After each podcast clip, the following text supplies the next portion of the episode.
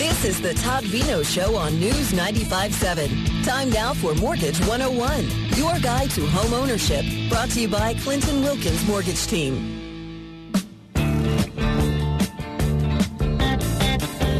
The Clinton Wilkins Mortgage Team. That sounds impressive, I have to say. I mean, you've been there. I have been there. I'm a customer. You're a customer, and you've been to the office a couple times. Yeah, You I, met everybody. I, I monitored. Is that the right term? Uh, a meeting, a Facebook yeah, Live I think thing. monitored or mediated, Mediated, or who knows the what the what the right word is. That was well received, though. Eh? Yeah, it was really cool. It was great that we were able to do something so you know meaningful. and We were able to do a lot of content during Financial Literacy Month. Yeah. You know, financial literacy is one of those, you know, and I've said it before, is it's the last taboo. Nobody wants to talk about their income, their assets, and their credit, not to their friends, not to their family, sometimes not to their spouse. And, you know, February is the month of love. So I think, you know, the first place to start is at home, you know, looking in the mirror and really being open and honest about that. And, and you know, not everyone does love their home. And mm-hmm. I think February is a great time to think about it. We're coming into the spring market, which is typically the busiest market in the entire year. So mm-hmm. Being ready, I think, is important. And it's not just about buying, buying, buying. Maybe you own a home already and you don't love it. What can you do to fix that, right? Okay, so uh, the whole purpose of this next half hour, folks, is to have interaction with you and, and answer your questions. So, whatever type of question it might be, perhaps you've got a renewal coming up, uh, perhaps you've got an interest rate, a mortgage rate that you don't know if it's competitive or fair. Maybe you've got some questions about your personal credit and not sure what you qualify for. Perhaps you're new to the country. Perhaps you're a student graduating from university. Perhaps you want to know how you might be able to leverage some funds for a down payment. All kinds of things you might be wondering right now. And there's some free advice here for you uh, by talking to Clinton. And the way to do that is to give us a call at 902 405 6000 or 877 801 8255. Again, 902 405 6000 or 877 801 8255. And again, a little bit more about what you guys do, where people can find you and all of that stuff, and, and some of your lenders. And because not everybody knows what a broker does, right? So. Yeah, exactly. And I think mortgage brokers are one of the best things because we're free. And it's one of the only things that's free in life. So I think information is power. And I think checking us out online is the first place to start. So you can certainly visit us at teamclinton.ca slash radio. There's all kinds of great information on there. And, uh, you know, really starting with doing your research, I think, is so important. And when you go into wanting to, you know, achieve your dreams of homeownership, starting with a pre-approval is really the best, you know, the best thing to start with. Okay, let's talk a little bit about uh, while uh, while we await some phone calls. 902-405-6000 again or 877-801-8255 mortgage related questions. Let's talk about uh, some news out of Ottawa this week. Pretty impactful news as well when it comes to the mortgage stress test. Tell us what the stress test is. Well, lots of Canadians have been stressed about mortgage lending. I know it's kind of you know a little pun, but Yep, sure. um, prior to this announcement, we were qualifying everyone on a posted interest rate. So we were qualifying everyone currently on a rate of five point one nine. That doesn't mean that's the rate that's on your contract. That's what we were qualifying everyone on.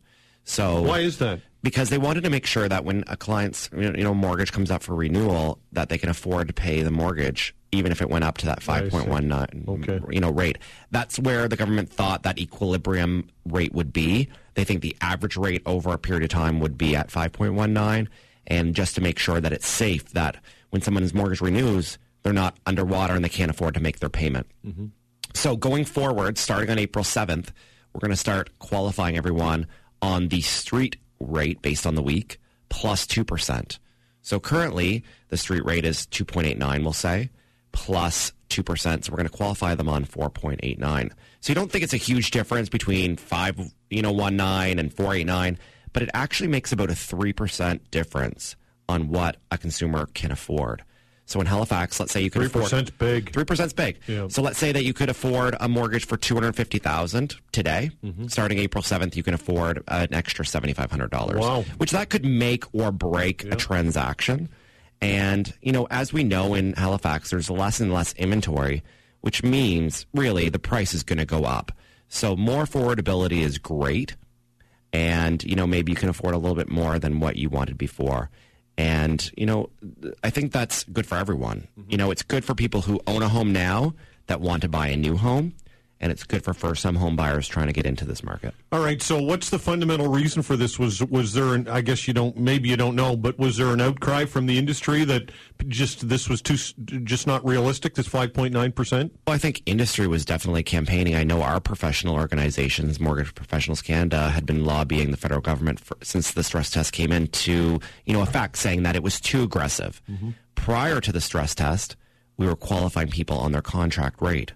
So if their contract rate was 2.89, that's what they were qualifying on. So it was a huge difference between, you know, starting with the contract rate and going up to this new stress test rate. Mm-hmm. So it really took a lot of consumers out of the marketplace and it also prevented some existing homeowners from buying up in the market. So it created a lot of economic challenges and really the way the reason that they did this was to slow the markets in Toronto and Vancouver. Right. But it had, you know, an adverse effect in Atlantic Canada and in the prairies that they weren't really intending. Is to. there any way to regionalize the, the rate, or is it got to be a national uh, application? Well, right now it is national, yeah. but you know Nova Scotia and the Atlantic provinces want on uh, you know a regional yeah. you know regional would rules. make sense. It, it would make sense that yeah. maybe we had an Atlantic and a prairies you know uh, qualification, and then it was maybe large centers had a different qualification.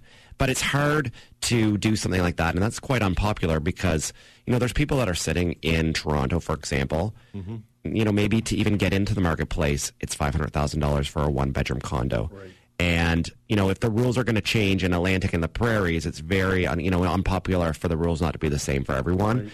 So, I think changing the stress test is good. Um, it will certainly maybe bring some more buyers into the market, and it will also enable existing homeowners to you know buy up in the market. So hopefully there'll be more inventory come online because I think that's one of the biggest issues in Halifax. So mm-hmm. you know if you have a home, now is a great time to get it listed going into the spring market because we are at all time lows in terms of the amount of inventory available. There's lots of people out there that are getting pre-approved, and we're pre-approving people every day. Mm-hmm. But there there's a challenge um, in terms of finding what they want. Right. So I think builders need to start building and existing homeowners, if you're ready to sell, start getting those homes listed. And I think that we'll start seeing some change in the market. It's very busy. Okay. 902 405 6000. That's the way to reach us for your mortgage related question. 902 405 6000 or 877 801 8255. And it would not be a Saturday without a chat with Rick. How you doing, Rick? Hey, Rick. Hey, good morning. I love this segment. You're not alone. Thank you. Look, uh, if uh, stress test was uh, ever uh, evident, it would have been in 1982. Uh, we bought our uh, house uh, uh, with a 12.9 percent mm-hmm. mortgage rate, and uh, and they went anyway, up from there. Yeah, and they went up a bit. But what I was getting at is we were kind of advised maybe you know because rates were so high to not buy at that time, which would have been a terrible terrible mistake because mm-hmm. uh, they didn't stay up, and then the you know property went up in value, as you know. But uh, anyway, uh, that would be my question. My question is for you know people who kind of looking at getting into the market um, now. Uh, the interest rate, sorry, the interest rate, uh, the difference between the appreciation of your property mm-hmm. uh, as a real estate investment versus the uh, uh, amount of inflation. So if you bought a house for fifty grand and and ten years later it was worth a hundred grand, what would it have been if it was just inflation? You know, sixty or you know. I guess I'm trying to. Yeah, I think that's a great you, point. You, so you know what I'm, you know, I'm saying. Yeah, I'll I, hang up and let you talk about that. No worries. Thanks, Thanks Rick. We appreciate the call, my friend. Take care.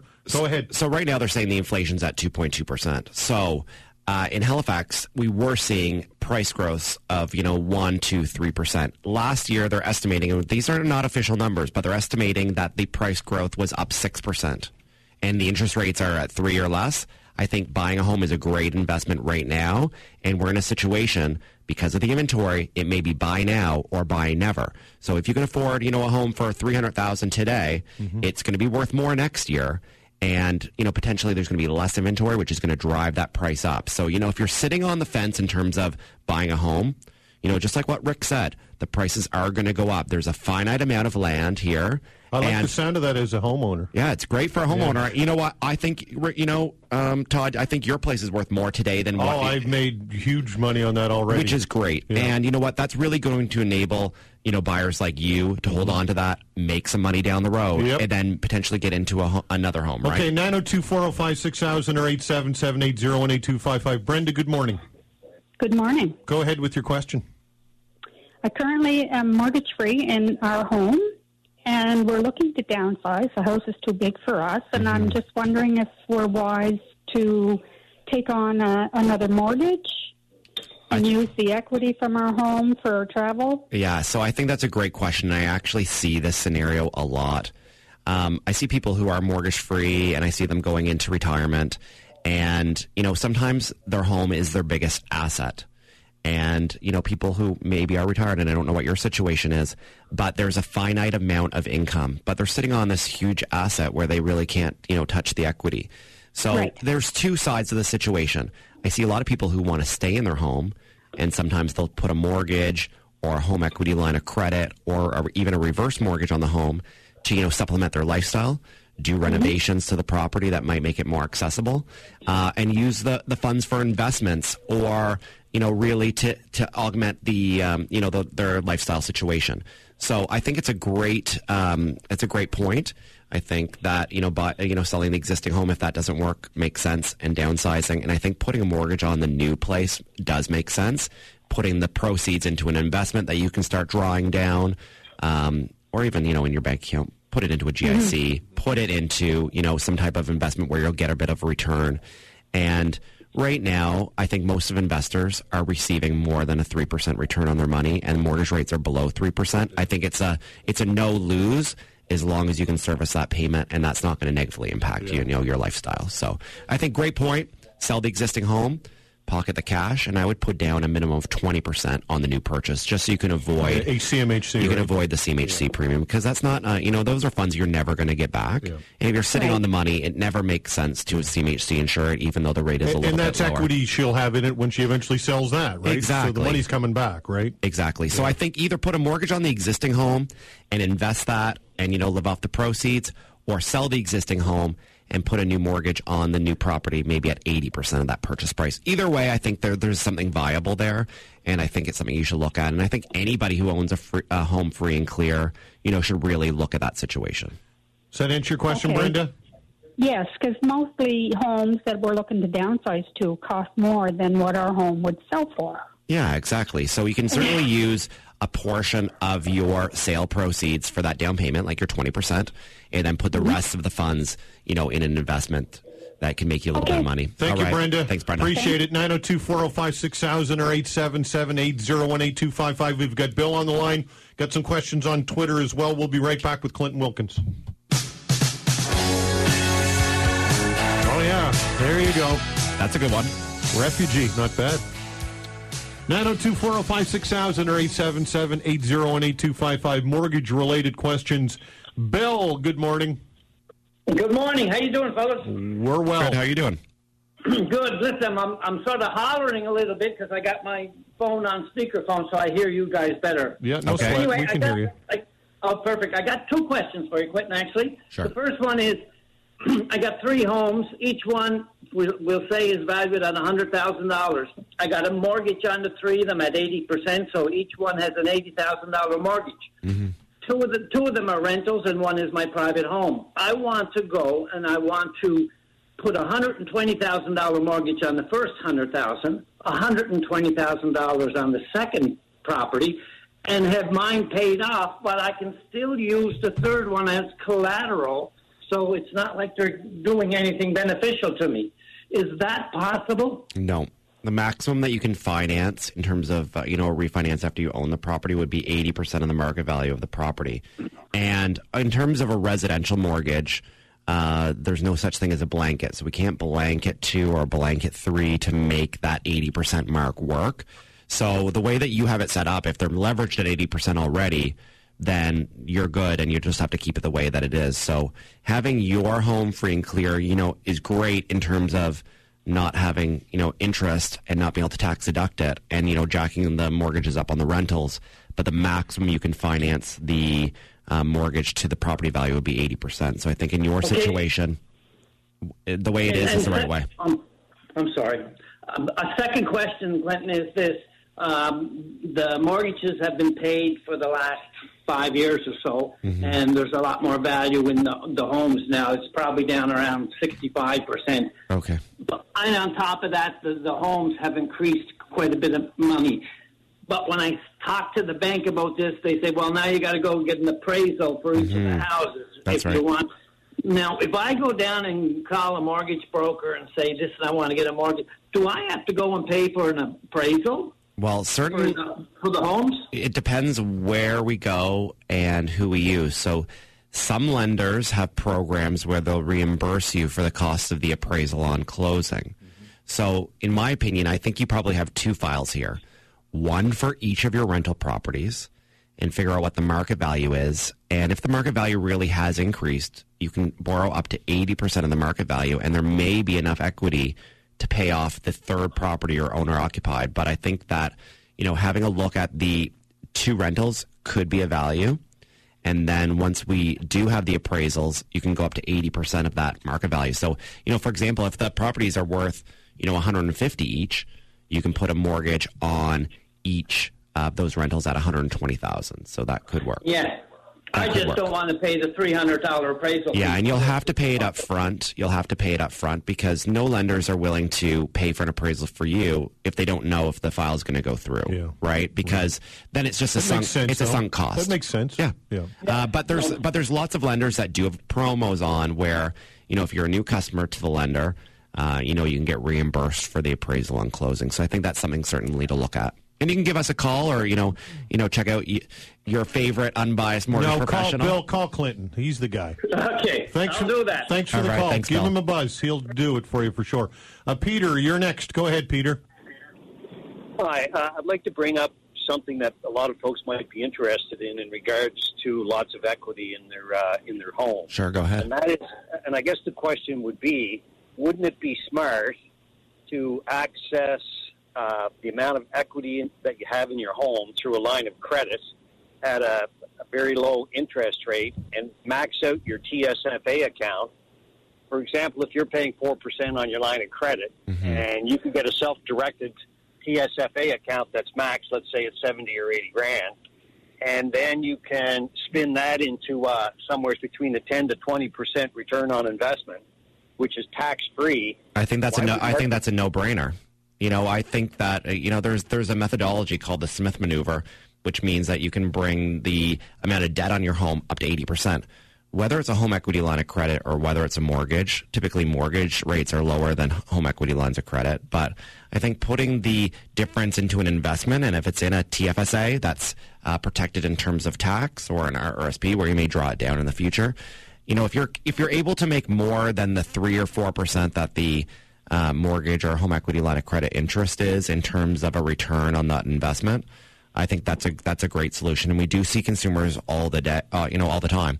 Sometimes they own their home free and clear, and they'll put a mortgage or a home equity line of credit on it for investment purposes, or you know they have equity up to eighty percent of that property value, and they'll invest whatever they can borrow. So I think that's definitely a viable solution. It, it, it just appears though that the bulk of Canadians aren't aware of the power of that TSFA, even if they're putting it into an R- RSP. No matter what, when they withdraw it, they still have to uh, pay tax on it. Yeah, and I think that the there, there, there's there's pros and cons to both solutions, and you know I'm not a financial advisor, but I can tell you I see consumers all the all the time that are borrowing against their home for investment purposes. So I think you know getting that investment advice from someone who is a professional in terms of investment, I think that's great. You know, I love TFSAs because you know it doesn't matter. You can make a hundred percent return on your money and you're not being taxed, and that's really the government wants Canadians to increase their savings. And if borrowing the funds to put into the savings, as long as you're going to make more return than have, that and you have interest, good financial advice on and the other side of it. right? exactly. Yeah. If as long as you're making more than that interest, you know, I think that that certainly is viable. And a safe portfolio, For sure. Thank you, Peter. Great. Okay, uh, just one quick tw- uh, question on tw- Twitter. Mm-hmm. Says I'm going to be laid off in the next five to six months. I definitely don't want to default on my mortgage. Any advice quickly on Yeah, that? we see seasonal employees all the time. Yeah. You know, that's uh, very common in Atlantic Canada. And, uh, you know, really doing a mortgage while you're working is the right time to do it because, you know, lenders love lending money to people who are working. And people, uh, lenders love len- lending money to people when they don't need it. Mm-hmm. But when you need it, sometimes that's a hard time to get it. So I think that, you know, looking at a mortgage refinance could be a good solution, maybe getting some equity out of the home, maybe extending that amortization to lower the payments could be a great solution. But do it while you're working. And then, if even if that's not a, a, a possibility, some lenders will allow a mortgage capitalization. You know, if someone loses their job, mm-hmm. Um, you know, maybe they can capitalize one, two, three, four payments, depending on what the lender's policies are.